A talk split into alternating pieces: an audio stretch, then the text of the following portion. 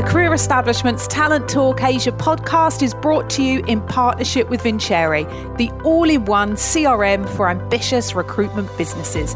Founded by Asia based recruiters back in 2012, over a thousand recruitment companies choose Vincere to accelerate their growth. Whether your business is contract, temp, executive search, or perm, if you're looking for a new breed of tech partner, talk to Vincere. Visit vincere.io forward slash talent talk Asia for an exclusive offer for all listeners of this podcast. Hi, I'm Andrea Ross, your host, and in this series, we feature some of the most successful talents from across the region to discuss the forces, opportunities, and challenges that are shaping the corporate landscape. If you're keen to be a guest on the show, then please reach out.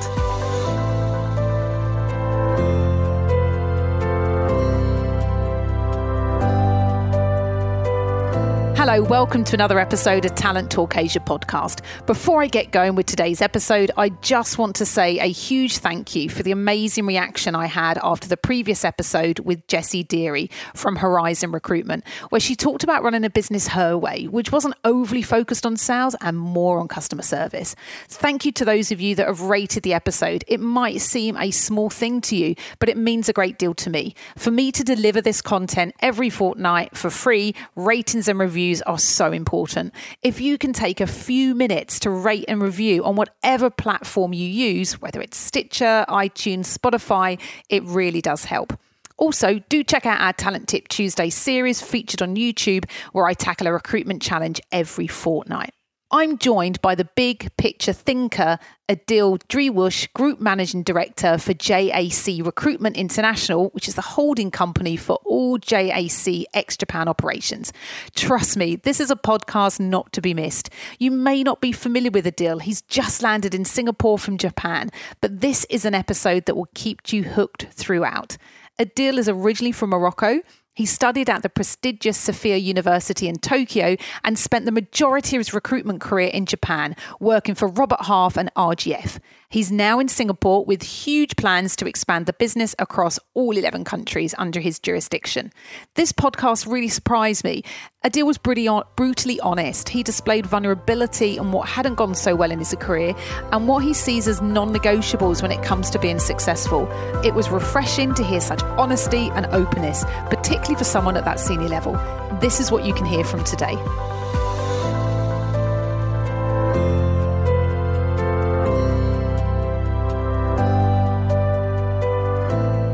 Hi Adil, Happy New Year. How are you? Very good. Happy New Year to you as well. Was it was it a busy Christmas and New Year or was it a low key one? No, it was a busy one. Was it? So Yeah. you need a holiday to get over that one then? Uh, probably in 12 months' time. Yeah. Yeah. yeah. I think what we're going to be talking about today is that there is no time. There is no time Yep. for breaks. So I am really excited to have you on the show. Is your background really intrigued me when we caught up for coffee? Um, so when I looked at your background, you'd worked in Japan. You're not Japanese. Obviously, I did a little bit of research from LinkedIn, and you studied at Fez University in Morocco. Then you graduated from Sophia University in Tokyo, Japan. Yeah. So don't kind of see those backgrounds that often. So tell me a little bit more about growing up in Morocco because I've never been there and I'd love to know a little bit more about what it was like to grow up in a place like Morocco. Well, I, I don't really remember. I mean, uh, I lived there when I was in my early 20s. I remember the, you know, school time, the the your childhood a little bit, but it was it was, it was normal uh, as if you are anywhere else, really. Uh, just a normal family, uh, parents in academia, so you can you can imagine a little bit Right, more. okay. So what do your parents do when you say They, they were academia? Teachers. um, Okay, okay. And uh, you know, it's it's all academia, and that's that's the household. You know, that's the that's the environment. It's all about education. so no, all so about no studies. TV then, is it? No All TV, books? no sports, uh, no Yeah? nothing, uh, Right, but okay. study. Okay. Uh, pretty hardcore, but um, Yeah. yeah, that's just the traditional Moroccan family. Oh, is it a traditional? It wasn't just necessarily your family. It was traditionally No. Morocco. There's a quite a big emphasis on on, acad- on academics. Yeah, especially if you come from an academic kind of you know background family. Uh, Mm. the emphasis is all on education. It's, it's more or less you know the same as in Asia. You know, Yeah, uh, very there's much this so. huge focus on academia. yeah. Uh, for certain families, and Yeah. that was the case for me. Um, Okay. It wasn't it wasn't fun, uh, but uh, I survived, I guess. Do you miss about? Do you miss living there, or I mean, do you sort of frequently go back, or is it kind of your life in Japan is kind of more home for you, or was home for you? Well, I, I've spent 15 years in Japan, so it's it's Mm. it's like home. You know, I was there in my early 20s until my late uh, 30s. So you know, it's it, it became home. Um, and my family uh, was in Japan. I've got kids in Japan as well. So it's uh, uh, Morocco. The I've got my mom still living there, so I go and see her. You know, at least once once every two years, once a year, Yeah. or she comes. She used to come to Japan Yeah. and visit me. Um, got good friends there, so I'd love to, to go back and Yeah. see them from time to time, but not not on a regular basis. Though. Okay. And so, what was it that made you decide, of all the places in the world, Right. that you would go to Japan and and study there? Because that is quite an unusual route, isn't it? Yeah, yeah uh, very much. I mean, it's Mm. it's it's far away. It's in Asia. There's very little knowledge, and Mm. everybody thinks Asia is China. Uh, you know, talking 20 years ago, right? Yeah. Yeah. Um, but I was never interested in Japan per se. It was China actually uh, that caught my interest since Okay. early age. Um, you know, being in that environment, you know, in, in you know, parents in academia, you, Mhm. you tend to read a lot, hmm study a lot, um, uh, in particular history and Asian history, which Mhm. is very much dominantly Chinese in many ways. hmm And I was I was interested, so I always wanted to go and live there and study there. And um, I did pay a visit uh, to Beijing. This is this is 20 years ago, Right. and it wasn't as I, I, I hoped it would be. Uh, Okay. and then it became Japan because I met my uh, to be professor at the university, and he likes me, and he invited me to come over to, to Tokyo. So you went to you went to China, but what was it that got you to the? What made you decide on Japan? Then was it just that contact that you had?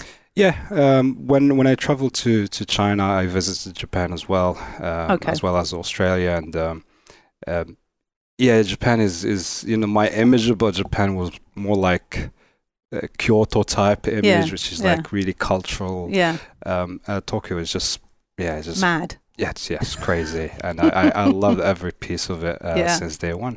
And yeah, that was that connection. Uh, my professor uh, is a Japanese guy, is a, is a lovely Japanese guy. Uh, he likes me. He, you know, he asked me to come over and study, and, and So you were studying there, or you were working there as well? What was the? Or both? well, I was there as a student initially, uh, and I did finish my BA and uh, uh, master's degree. Um, he asked me to stay for my PhD, and I was like, well, enough, enough academia, and let's let's get let's get to business and do something Can you different. can you earn quite good money if you stayed to do your PhD, or is it Uh, probably not. right? Okay, not not Okay. similar to what, what we, we do now, but um, it'll, it'll be average. It will be a a comfortable uh, life, but I wasn't looking for comfort um, anyway. So and and in academia, it's uh, it's a lot less challenging comparatively speaking if you are in in the private sector. yeah. Um, it, it's just a very different world. What was it like when you first moved there twenty years ago? What would you What would you say was the biggest adjustment for you? It was the the language was was was a Mm. big hurdle. I mean, Mm. um, i at that time, you know, 15 years ago, right? At that time in Japan, you don't you don't find a lot of people that speak actually English. Um, I mean, obviously, I didn't have a lot of contacts either. It was was confined to the university, which was fine. But once you step outside, Yeah. um, it, it's a real challenge at the time. And now it's, it's it's a lot better. Tokyo is a lot more diverse. There's a lot more people that speak English. But at that time, it was quite a, a big, um, just a big shift. Uh, culturally, I I never thought I had a challenge understanding the Japanese culture because, uh, um, you know, Morocco is is is kind of a weird mix of cultures. You've got the Middle Eastern influence. You've got the African influence because we are in Africa. Mhm. You've got the very much the European influence as Mm. well. We're close to Spain and Italy. Um, so it's a mix. You, you kind of used to a different view of Yeah, things. It's yeah. not completely uh, new. And I just loved the, you know, the, the Asian culture in, in general uh, Mm. from day one. So it wasn't a big challenge. The challenge was the language for sure. Yeah, and you, I gather, I assume, if you're married to a Japanese lady and you've worked and you've lived there for 15 years, you speak fluent Japanese. I wouldn't say fluent, but Good enough. good enough. Good Yeah. enough to, to get by. Because my, my education was all done in English. My English wasn't good at, ti at the time I moved to Japan. Okay. Okay. Um, so I had to struggle so to you're learning two languages. to learn Wow. English to get by the university, and then uh, Japanese. It wasn't a requirement; you had to take it for one semester, and that's it. What's the what's um what's the most beautiful place in Japan that you love to visit? I'm a city guy. I love. Are Tokyo. you? Yeah. Do you? Because Japan I- has just got such beautiful countryside and just It does. It Yeah. does. And I've been around um, almost everywhere, really. But the uh, ski I- resorts and yeah, yeah, it's it's a lovely place. I mean, Mm. you've got everything. here, Mm. Uh, I love cities, and Tokyo is just so what do you love about a city? it's just the vibe. The, Mm. You know, it's always active. And, and Tokyo, I came to Singapore, and that was one big difference. Uh, Mm. Tokyo is a 24-hour city. Yeah. Uh, Yeah, Singapore like shuts at shuts at ten thirty Um, at the moment, doesn't it? But yeah, And I, I just love that. Yeah. I love that active lifestyle where Yeah. you go out and people are there all the time and they're moving, fast pace, and Mm. it's it's a huge city as well. Mm. Um, yeah, I, I just I love being in cities. So, what piece of advice would you give to someone if they were moving to Japan that would help them transition smoothly, other other than the language? Let's say there were some recruiters that were, or you know, the traditional route of teachers going into recruitment in Mm. Japan. It's always one. What would be kind of the biggest transition for them to be aware of that they need to be, you know, that would be a piece of advice from you? Be patient. Um, uh, you know, it's a different culture, right? Mm. um, and you are in Japan, you, you know, to, to have a much easier life, you gotta you gotta slow it down a little bit uh, Okay. and, and try to you know take. I, I know it's hard for a lot of people and it's not easy, but you really need to take time to understand because a lot of things in Japan take time. When you say take time, is this in regards to take time in building relationships, take time in the pace of life, take time in, you know, what what, what, are we talking about? when you're saying- relationships. Um, Okay. pace of life is, is, is quite fast, especially Okay. if you're in, in a in a major city like Tokyo or Osaka. Um, relationships do not happen overnight in Japan. It takes a longer time because it's it's you know it's based on trust, Yeah. um, and the longevity guarantees some of that. Uh, which is quite different in, in the West, where you meet people and you connect, and that's it, right? But Yeah. but in Japan, it So does. there's a big reliance on reliability then, which is more the Yeah. the time spent. You can't you can't accelerate trust so much in, No. in Japan. No. Okay, that's really interesting. Thank you for that. So let's now transition when you transitioned into recruitment in Japan. So you were a teacher's assistant at Sophia University for seven months before moving into recruitment. So so what made you decide to move out of a career in academia? And obviously, probably annoy your parents um, and go into the world of sales. Well, it, it wasn't my, my, my decision to be to be honest with you. I knew I wanted to do something different Mhm. uh, from academia. I loved academia. I loved you know just being around books and teaching and you know just just being knowledgeable about what's going on in, in life in general. But I didn't know what I wanted to do outside that world. Um, and I've been always busy doing a million things at the same time. I have Okay. different part-time jobs. I've worked in hotels. I've worked in. You're a juggler. It's just, like just a mixture of crazy. Mm-hmm. uh, lifestyle. Um, But um, luckily and fortunately, I met uh, to be my, my first boss in recruitment, uh, David Price, who was uh, was the ex-head of uh, Robert Half Japan.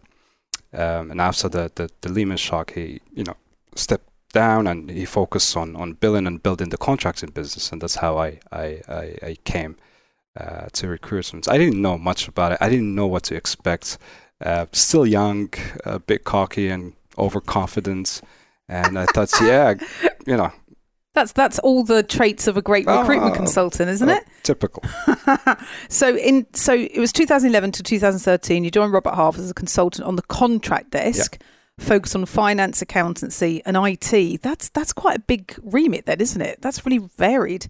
It is. Um, the the only difference is the type of contracting we were doing at the time is like the IMS type. You know, it's it's more like interim management. Oh, it's more high- senior level. Yeah, okay. more senior level. So okay. the the market isn't as big as in you know normal temp uh, uh, business. Right. Uh, so uh, you had it was driven by by BD and BD and BD and BD. Okay. Because a lot of time we go to clients, they have no clue about what they need in terms of project space, especially in finance accounting.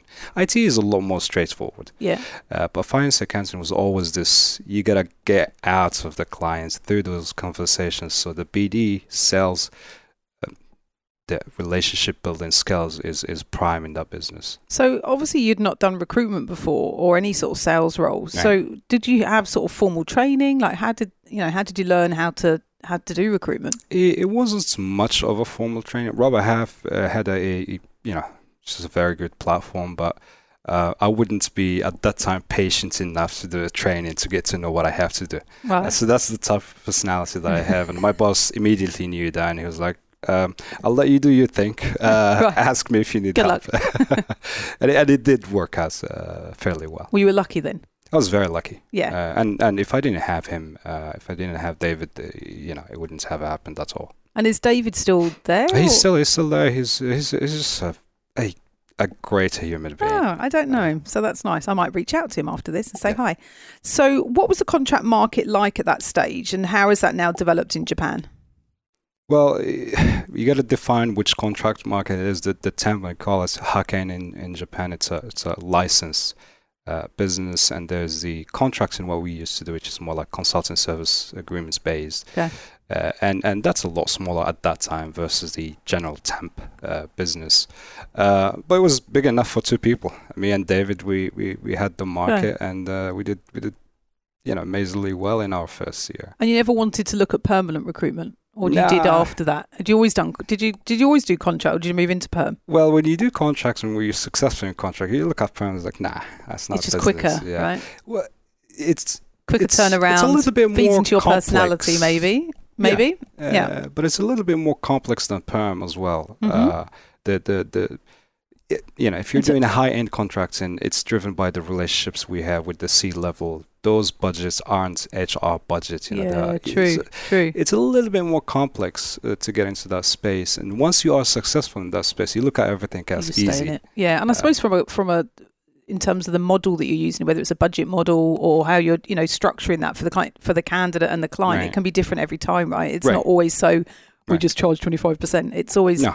So is that something that you quite enjoyed the variety of that and being able to kind of manipulate that loved in a positive way? Just I yeah, it. Yeah, I Yeah. loved every bit of it. It Yeah, was, it okay. was creative. You you, Mm. you can actually be creative with clients Yeah. and providing solutions, um, and it just gives you space to think about what you're doing. Uh, and you know, by default, you look at everything else like static, and uh, Mm. you wouldn't want to enjoy it. So I never wanted to be in perm. Uh, it happened that I transitioned into perm. Um, but oh, you did, you did. yeah, I did. I did. Uh, after Robert Half, I, I went more into perm uh, business uh, than contracts. Okay, I'll ask you about, a little bit more about that in a second. So, um, what was it? What do you? I mean, obviously, you've tell me a little bit more about the fundamental differences in recruiting from Japan to say Singapore or Hong Kong, for instance. Right.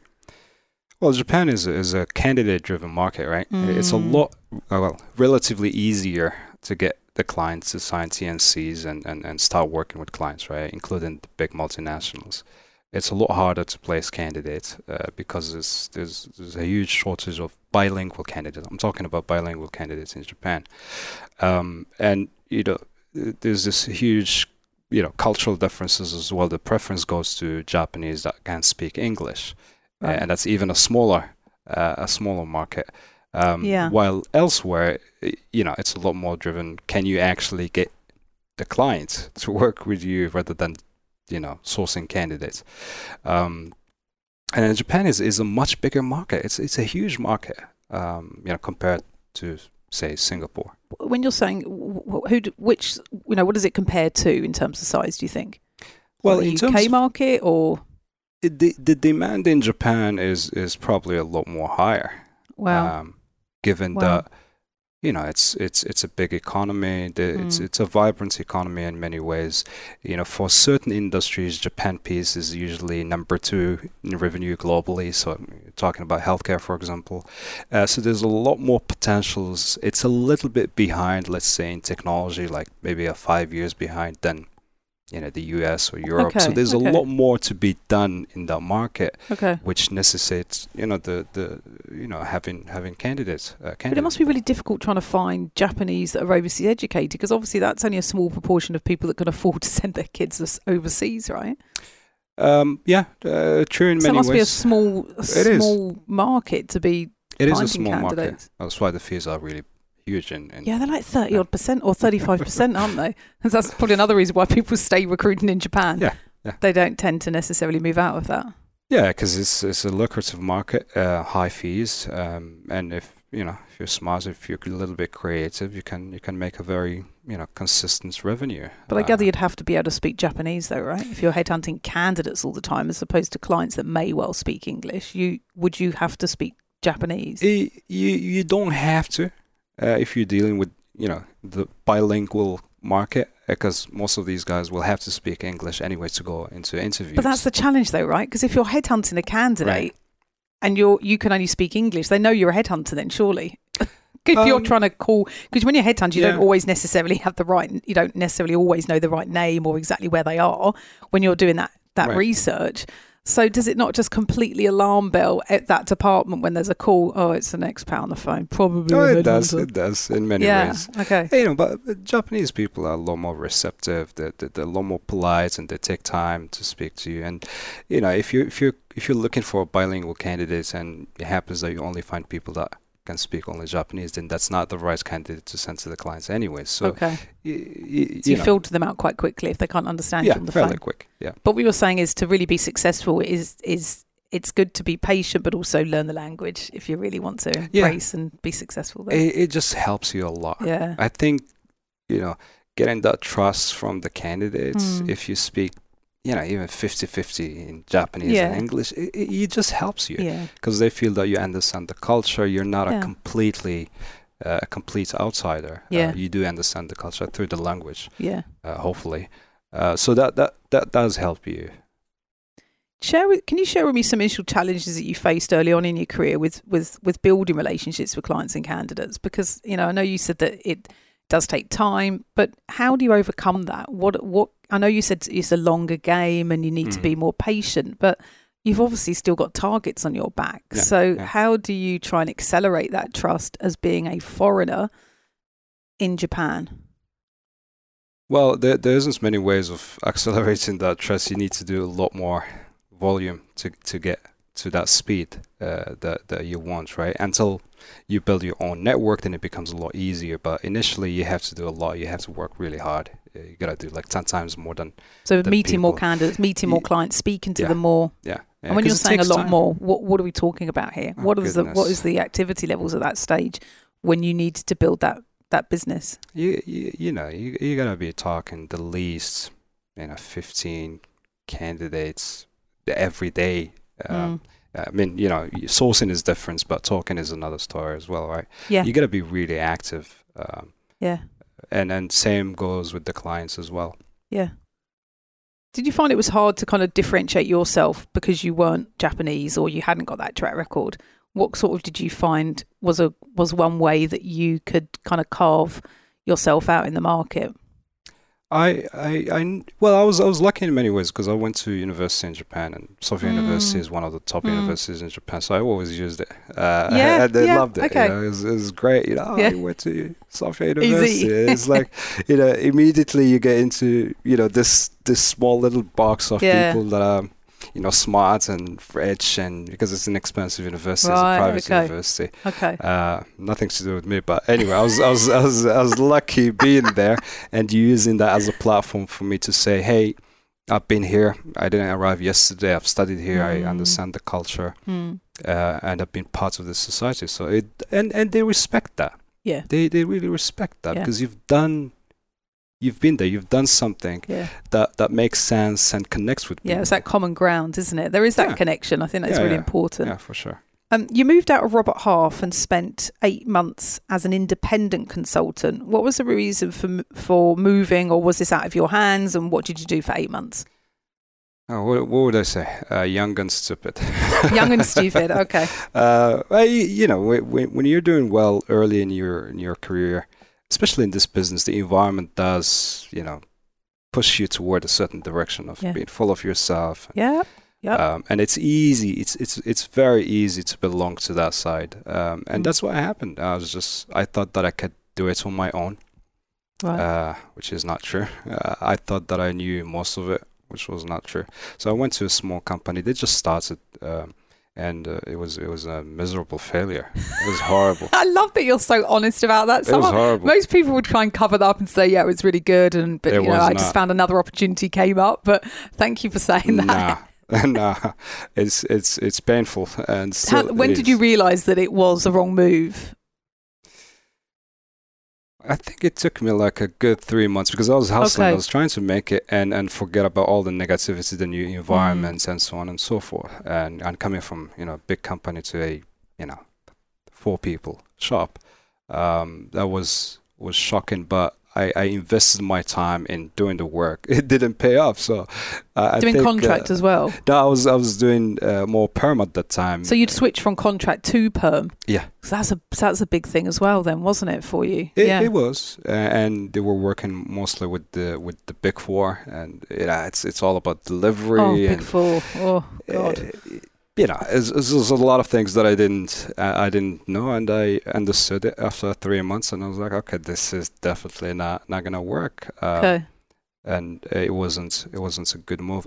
It was a smart move, but it was a, a necessary move for me. So how was David? How was your relationship with David then, who you'd left, and you know he trained you, and then you then you buggered off. Yeah, we so stayed France. Like Yeah? you know, he's he's just a, a, a good human being. right, Yeah, I mean, you, you can't. I can't find other words uh, to say. That's he really he nice. will wish you the best anytime, anywhere. Um, and he was he was more of a friend, really. I mean, we, we used to, to get the families together almost every week, you know, Okay. for, for the three years that I worked there. So it was much deeper, uh, Yeah. stronger relationship Yeah. than just business. Um, but it, it hit me hard. I was like, wow, you know, from from being doing really well uh, to to nothing. Um, and it, it wasn't easy, but I guess I was lucky at the time. I, I had the guys from RGF. At the time, it used to, to be called CDS. It was the first acquisition done by by Recruit uh, for the executive search, uh, bilingual search business, uh, and I joined them. Um, I think it was September 2000. 2019. I've got down. Is Uh, that right? No, that, that was that was 2013. Um, oh, 2013. yeah, uh, November 2013. Oh, so let me just go back then. So so 2013, you joined the CDS, which is RGF basically. We which got is now then it got rebranded. Yeah, Right. Okay. So you'd been with them all the way through. Okay, Yeah. got it. So tell me about the role that you went into then. Right. Initially, your initial role was that perm? Was that contract? perm. It was Uh, perm. So you but, well- decided to stick with perm. yeah, perm, and didn't have a lot of choices there. But my boss at the time was like, "Well, you can do anything really. So why don't you do uh, a finance IT? So technology within financial services." Um, Technology within financial services. and I'm it. not a technology guy. I'm not a financial services guy either. and the stupid me took that anyways. Uh, eh, you know, you keep making the same mistakes, and when you're young, you don't think much. You just go for it. Yeah. You know, you're you're trying But to. But is that a bad? Is that a bad thing? Would you change that now? I would have done it the same way if, if I go back. Uh, Okay. because the the big difference is I learned fast. Yeah. And that was the the game changing moments for me is because I, I, I it took me a while, but when I understood that I corrected that immediately and all the success came after that. But I'm not sure if a lot of people will actually it takes a lot of guts um, to, to, to fail Yes. because it's it, it's not fun. It is Yeah. not fun. Um, but it takes even more courage to say, okay, well, I've done it, didn't work, and let's move Yeah. on. And so what? uh, so what is it that you're finding in yourself then to? Because obviously you're taking risks to go into something you didn't know, and you want to make that a success. And you Right. and you learnt. You know, what was it that you relied on in yourself that would make you say it'll be okay? I'll make it successful. Because you've gone, I know you've gone through that failure, but what is it you dig deep into finding and bring out of the bag that Hmm. you know that you're confident enough that it will be a success? Coaching provides the space for professionals to take time to hit the pause button, reassess, make decisions, commit to new action, and move forward with clarity.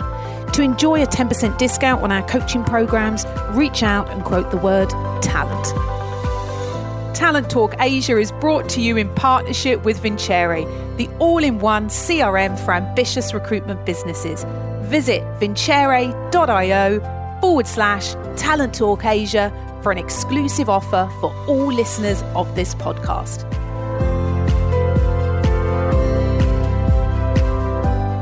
Well, I guess two things that I knew about myself. One is the, the, the level of uh, confidence and, and hard work. So, yeah, I used to go to the office at 7, 8, and I'll finish around 11. Oh That's every day, every year. many did you have any friends outside of work, or No. does work happen after from 11 o'clock until a few ends? no, not not not many friends. Um, and you know, work for me is not just work; it's it's a lifestyle for me. I, I know it's you know, it's a lot of people wouldn't see that as No, I, healthy, I, I, I'm uh, unfortunately some.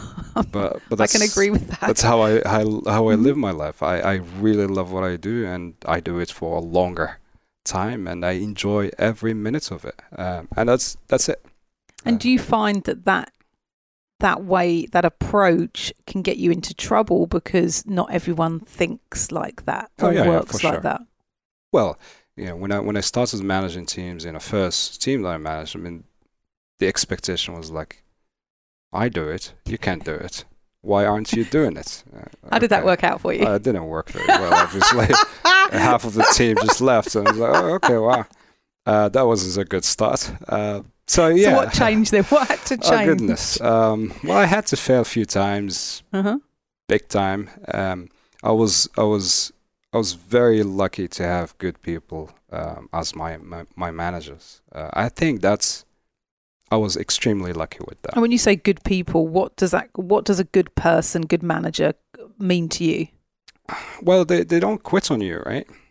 Because Mhm. they can they can see something. They they never tell you about it, but they can see something there that is unusual, um, that will be helpful for the business, that will be good for the business, um, and and they support you and they keep the consistency of support that you Mm. keep getting Mm. uh, was pretty amazing, and I think that that was really me being very very very lucky to So have you knew that you type had that foundation then that you could take those risks. That you knew that you could. I don't that they think were I knew that. there? I don't think I, I I don't think I had time to think about it to be honest Okay. with you. Uh, So it's just head down. yeah, prove it, it was it was interesting because I always believe in if if I am gonna do my job well, I have to build that relationship with my boss. There, there's no other way around it, Mhm. and you don't have to be nice to anybody, but I have to be honest. I gotta be transparent, straightforward, and whether people feel and like it the way it comes across, or doesn't Mm. I cared less, but I cared more about me being open and vulnerable to my boss Mhm. so they understand my weaknesses. And Mhm. I, I think that was just natural in the way I, Mm. you know, I deal with my my. But that managers. isn't an, that isn't something that everyone does. I mean, I I, I think it, it's a lot easier for a manager to understand a team member if they are open and vulnerable. Yeah. Because then then if you've got a decent manager, they Right. will help to overcome that for those people. So I think that's obviously worked for you. So talk me through. You were there for six years. So how did your career progress then from from when you came in doing perm?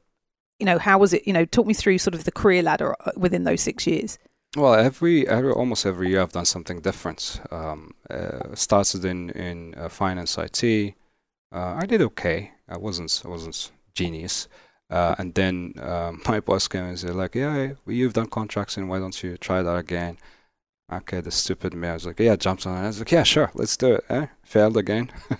okay, contracting needs needs a, you know the company wasn't never done contracting wasn't ready you know back office systems processes Mm. knowledge wise nobody really knew much about contracts and, and i jumped on it e- emotionally driven because i Mhm. love contracting Mm-hmm. well guess what didn't work out very well so i failed in that for the second time i think i spent four months Okay. uh, but through that process and, and the hard work and the i guess dedication and just you know my heart is out there for the business uh, they, they gave me a well a team that wasn't performing obviously uh, it, was, it was horrible at the time yeah I, I it kind of still haunts me to, to this Yeah. day but it was, it was pretty Yeah. horrible it was good people a very underperforming team um, and that's that's what I, I, I made my mark is I turned that team in, in two years and a half to the second uh, revenue generator in, in, in the office. So what desk was that?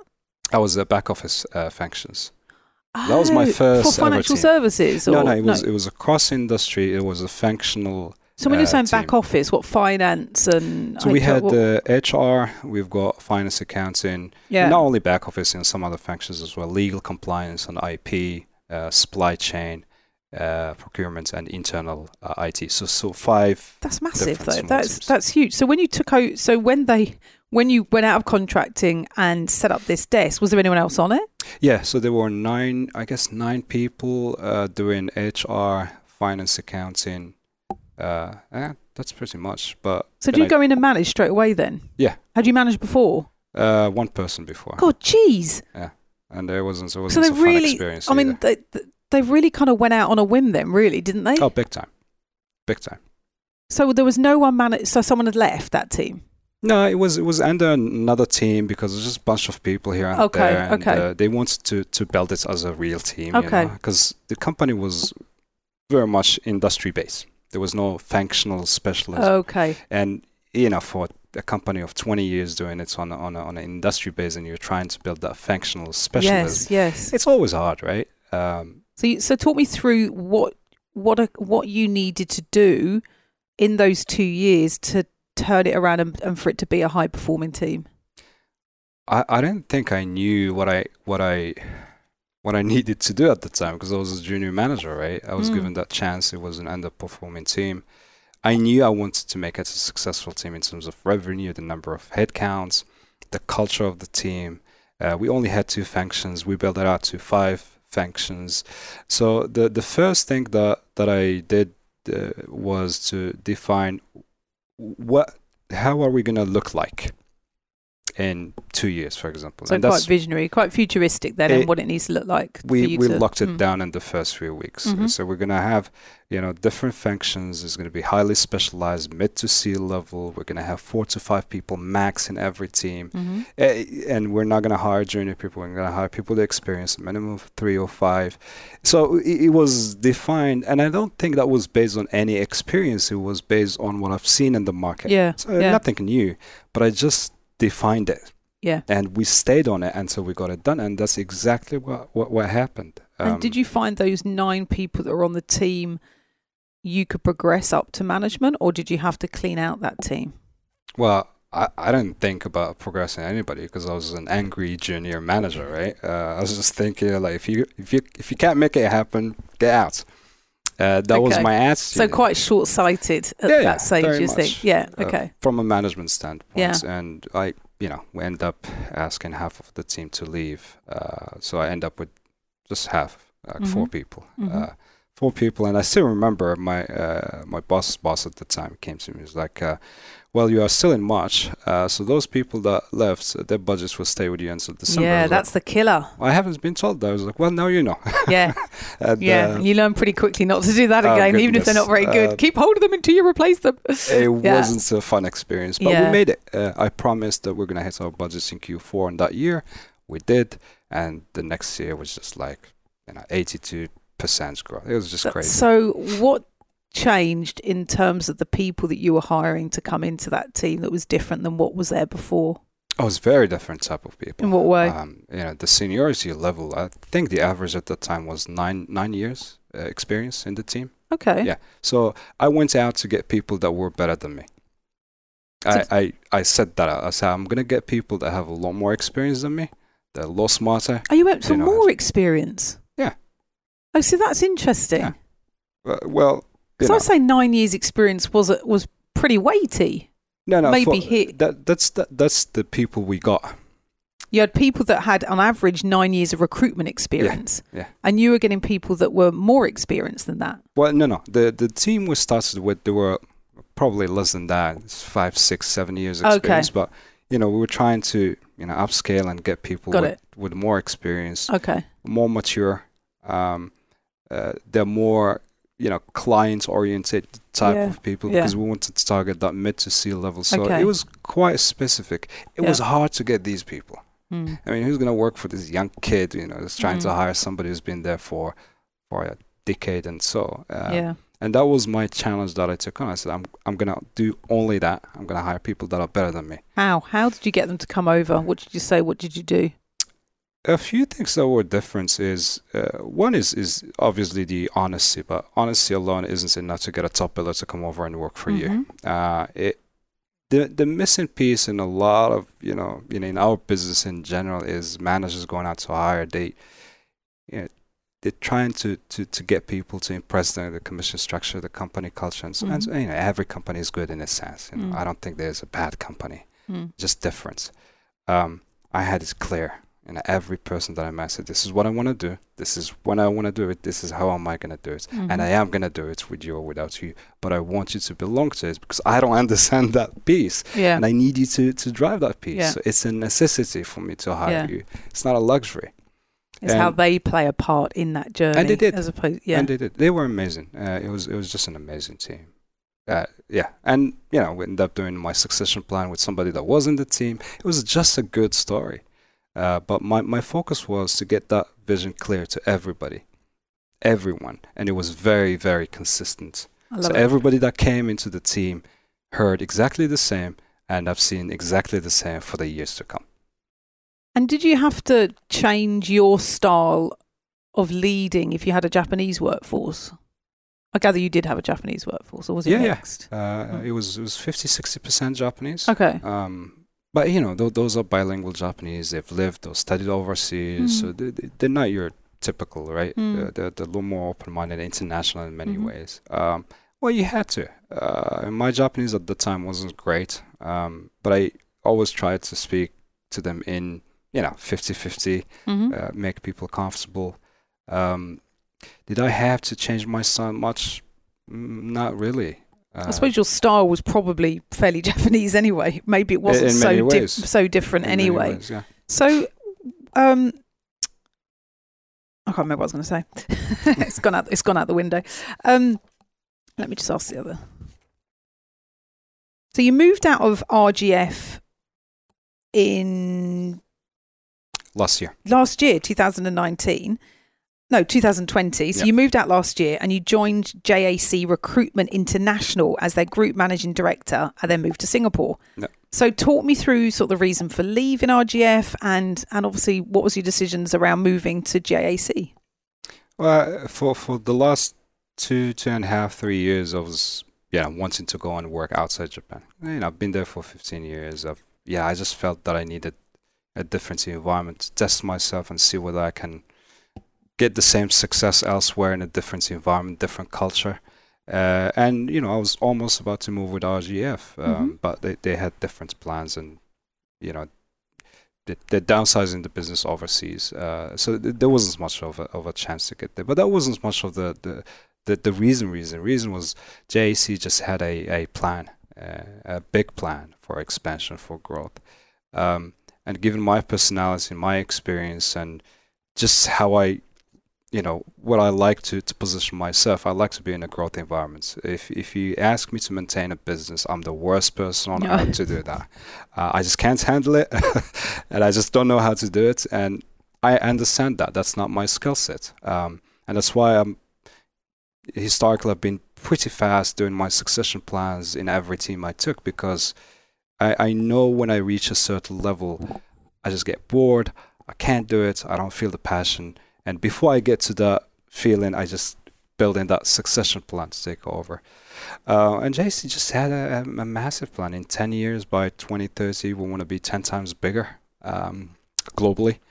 Uh, and that will be driven uh, by organic growth, partnership, and and uh, M&A as well. So it's a huge plans. Uh, it was a step up for me as well. So tell tell me a little bit more about the particular role that you've gone into, right. and also the differences between JAC and JAC Recruitment International, because I, I don't understand the difference on that as well. Well, J- JAC Group uh, is headquartered in Tokyo. It was it started in London in '75. It came to Singapore in '87, Okay, and 87. then Tokyo okay. in '88. Oh, interesting. So Yeah. it wasn't there first. No, no, it was it was UK business, and then they came to Singapore, and then Japan. But Japan took off and became a, a huge operation. So what led it to be a UK business? How did that originate then? So the founders were living in the UK, But were Uh, Japanese? Yeah, yeah. Okay. And it's, it's interesting. That's why it Hmm. defined the way we do business Hmm, for very different. 45 years. Uh, they were there in the UK, and the, the mission was to service the Japanese community from a you, you know businesses from a recruitment standpoint. They had food business, they had real estate business. oh, right. So it wasn't just recruitment, Okay. but it was. You know, at that time there was uh, a huge Japanese community in the UK and Europe in general. Mhm. Uh, a lot of businesses are doing doing well in, in, in the UK, Japanese businesses. So there was, you know, a need to have a Japanese to actually service the, the community there. And that's what they've done in all other countries, including Singapore. That's why our the, the vast majority of our clients are Japanese, and we've been Yeah. working with them for decades. Yeah. Uh, and that's why we've been number one in that in that market. Uh, not in other markets, but in, in the Japanese market, we, you know, our brand is is extremely strong. That's incredible. I mean, I I, I always find it so interesting because I think we we'd always when we was at Robert Walters, always sort of admired the firms that were just specialising in the Yeah. Japanese market, and we just never touched it because I think it's one of those. It's kind of it's just too hard. It is. Yeah. It is. And uh, you know, we talks about trust and you know the longevity you know Mm. that it takes to get trust, and that's the long game. yeah. Mm. So uh, I always say this. You know, we we can do the business we do because we've been doing it for so long, and we've got the trust and the brand, and we can go and do the MNC SME business because anybody as a good salesperson, good infrastructure, good Mm. drive, you can get into that business. Not everybody can go into our business. Mm. And that's the strength of JAC. The JAC Recruitments International is the holding company of all the operations of JAC outside Japan. Got it. So this is the headquarter outside Japan. Okay. And um, I manage it, which means that I oversee all other businesses outside Japan. And so, talk me through your role in terms of you know what you've come in to do, um, and the geographical coverage that you're looking after. Right. Right. So I'm I'm based here in Singapore, and we've got two entities: JAC uh, Recruitments International and JAC Singapore. So JAC Singapore is one out of eleven countries that I run. Uh, so I've got Got it. Southeast Asia, mainland China, Hong Kong, Korea, India, and uh, uh, Europe. We've got the UK and Germany. Got it. That's huge. It is. Uh, it is big. That's huge. It is big. Oh my gosh! Good job. You've got quite good stamina because I think that's gonna it's gonna be a challenge. So, what are your key priorities for the next one to two years? A lot. There's so much that I want to do. Uh, so much that we've been doing so so far already, in a in a very good pace. We we are we are in a niche market, the Japanese market. We've been doing this for 45 years. We are number one in that market. We are probably the only at our scale uh, firm that does 360 in the Japanese market. Most of them are 180. Got it. Um, so we're very specialized. We have the relationship, we have the database in that market, and that's great. But if we are going to be 10 times bigger, we need more than that. So my biggest mission is to grow the business, to, to be more inclusive of other areas in the business, the MNC, the SME side, the RPO, the IMS business. So that's that's the plan is to go beyond just our core business. However, we need to stay number one in the Japanese business. Uh, and I think that's where my experience in Japan comes handy because I understand the culture, Mm. I know that, and I want to maintain it. A lot of the guys that you will get from outside will not be comfortable uh, Mm. uh, to keep that business because it's it's fairly complex for the Yeah. outsiders. So I want to keep it, but I want to build into it. But to start with, I think we need to work on our brand. That's a, that's a huge project we have. In what way? Well, we are well known in the Japanese business, and that's it. Uh, and we need to, to be, you know, as a brand, more inclusive uh, moving forward. And we, we- we're not going to be the Hazel Page tomorrow, obviously, and we don't want to be. They're good at what they do. We're good at what we do. But we're trying to move into that uh, to, to that business, given my experience in, in you know, in the MNC SME business. Um, Why is brand so important that feeds into is. your other priorities? Well, it is. It is. Uh, it is important for clients. It is important for candidates. You know, again, that trust. It is important for hiring. Yeah, you know. yeah, If you're trying to hire and you know you, you don't have a vision to go beyond the core business that is not compatible with Yeah. a lot of people's experience, then yeah. then How have you found that so far? Because I imagine you've been here for a couple of months now. How long? Four have you, months. You've been here four months, and I suppose you've been talking to a few recruiters. How have you found? a lot. Hopefully, some people listening to the show a today. Um, so, how have you? How has it been? Has it been a challenge because of the brand isn't quite where you want it yet? And how have you been? Out, how are you trying to overcome that at this stage? Well, the brand isn't there uh, in terms of if you if you're speaking to somebody Hazel Walters or you know they they know JSC is Japanese company for Japanese business Mm. and that's about it, right? So it's very limiting in a sense. But what they don't know is what I've just told you in terms of our strength and what we're planning to do. And I, I've been astonished that people actually get surprised when they hear Mm. you know JAC is that big of a company. Yeah, You know, yeah. our I was valuation. surprised. Mm. It is a big company. Mm. Uh, uh, you know, it's it's not it's not a small shop. Uh, we have just been unknown in the typical Mm. areas where these guys will work on. So Mm. when I when I share with them what we are actually, uh, and what we're trying to do, it's it's a huge huge surprise for a lot of people, which is which is a great thing because they can see there is potential in the business Mm.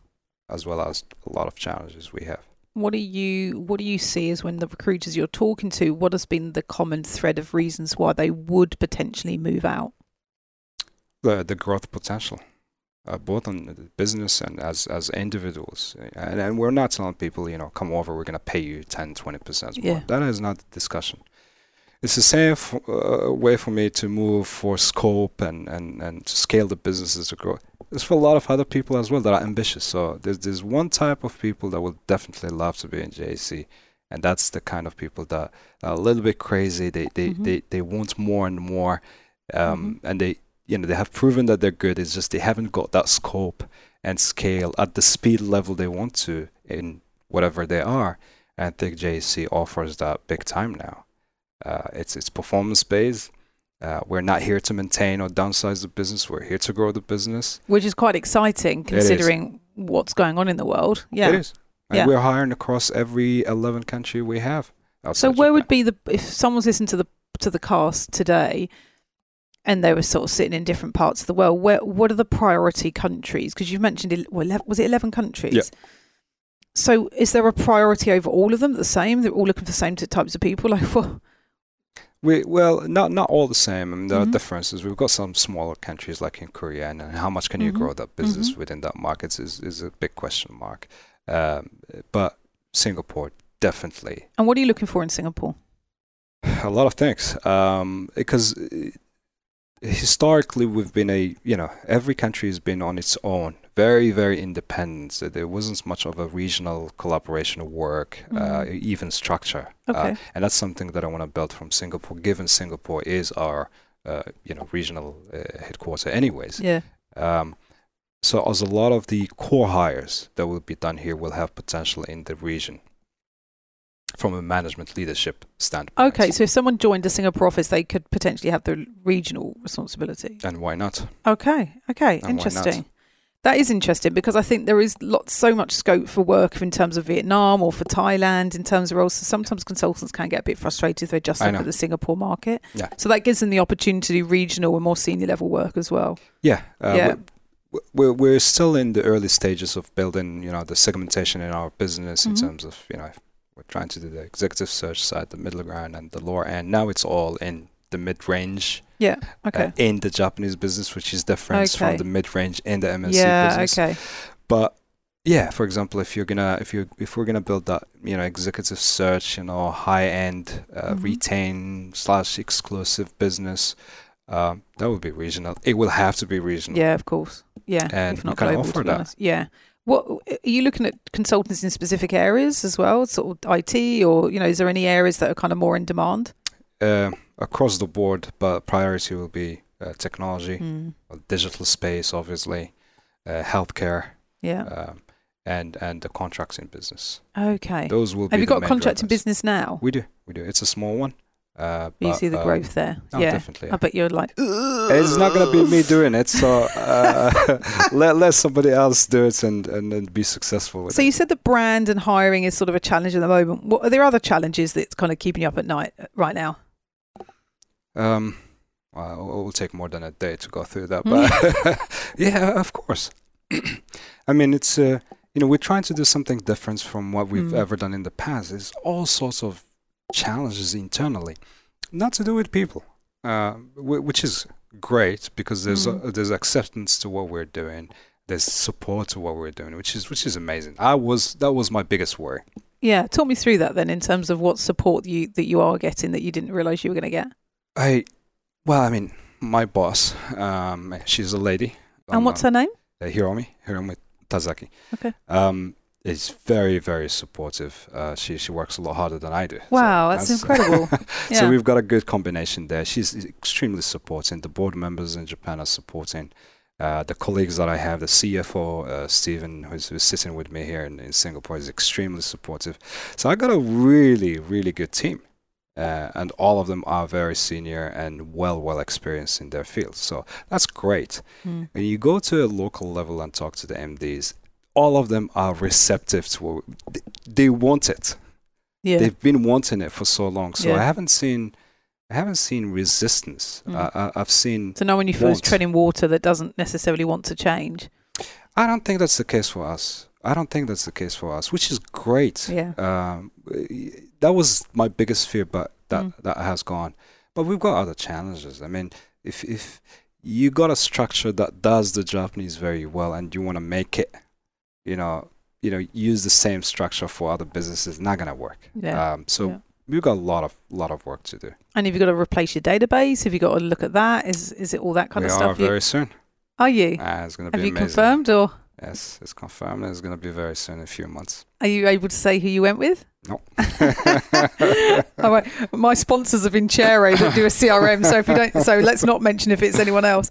Um, so in regard in regard to hiring, ta- uh, we've already mentioned that. Who? Uh, let me just double check. In regard to hiring talent, what type of person would you hire for your teams and why? I think we went over. You said crazy.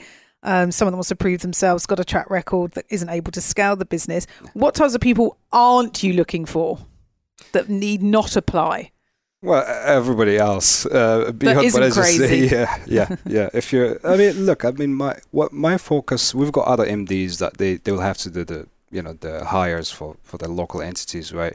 My my hires are are more of a, a senior level hires, Mhm. uh, more regional in nature and scope. So this is 10, 12 Uh, years experience levels or not? Yeah, Yeah, uh, yeah. Yeah.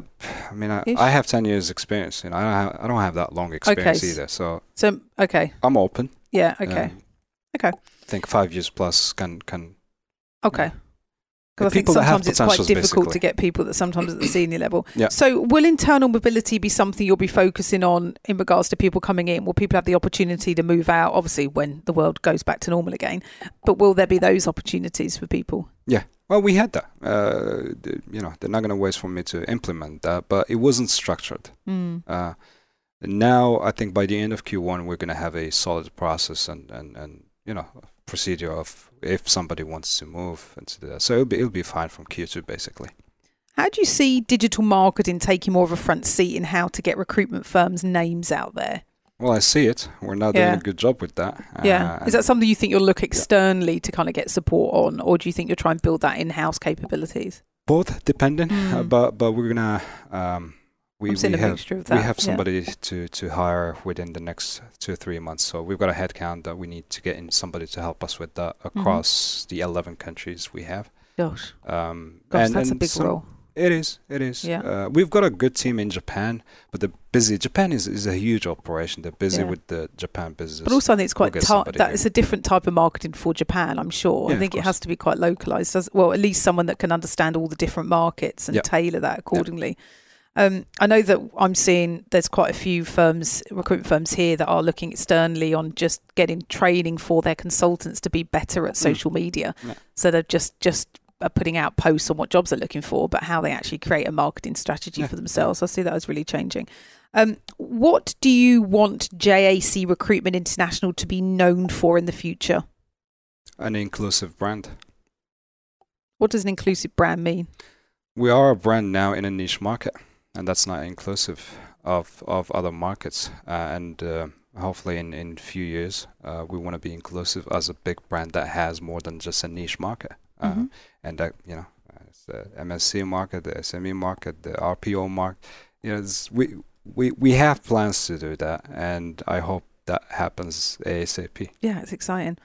Would you be open to meeting other MDs of recruitment firms locally or regionally? And the reason I say that is when I have a guest on the show, especially if they're up, up to sort of an MD level, um, a lot of other firms, other recruitment firm heads also want to kind of reach out. Mm. And sometimes I feel sometimes I might be a little bit nervous about doing that. And I, I, I, re- I just wanted to know whether you would always be open if someone reached out and said, "Hey, um, fancy a beer, Oh, definitely. cup of tea." I'm know. already doing that anyway. So You are okay. Okay, good. Uh, How, what, yeah. have, what have what have been the benefits for you doing that so far? Well, you know, uh, I'm new to the market. Yeah, obviously, I don't have to, you know, to be the local MD for, for a specific country. I am for Singapore now on a transition period, and we're waiting to, to onboard the next MD for for Oh, Singapore. really? Uh, yeah. So is the MD that was there before not there anymore? uh, he's back in Japan. Uh, Who's that? uh, June. Yeah, okay. I think I knew. back. Yeah, he's, he's yeah. happy. He's uh, we speak uh, every two weeks. We still have our one-on-ones. Oh, that's nice. yeah, uh, he's he's back. He's he's happy with the family and the business. He's back with JAC Japan. Okay, okay, that's I'm nice. That's for, that's nice that you said uh, that because I think that also just reinforces what you've been saying today. Yeah, you saying no, that he's gone no. back to the same. So who? So have you already secured someone to take that Singapore Uh, role? Not yet. Not Oh, yet. how exciting! Yeah, it is. So it when is. do you think you're going to have someone on board for that role? Well, I hope yesterday, but that's not that's not real. Ooh, so how um, exciting! we'll talk afterwards. yeah. um, we're going to do the. lo- We're, we're finishing up now. We're just going to do the two questions on the rapid fire round. My my fa- my one of my favourite parts that never is rapid. Um, mainly my fault because I talk too much. So, what was the last podcast or book that you listened or read that you would recommend to the listeners, and what was your key takeaway from it? The Alchemist.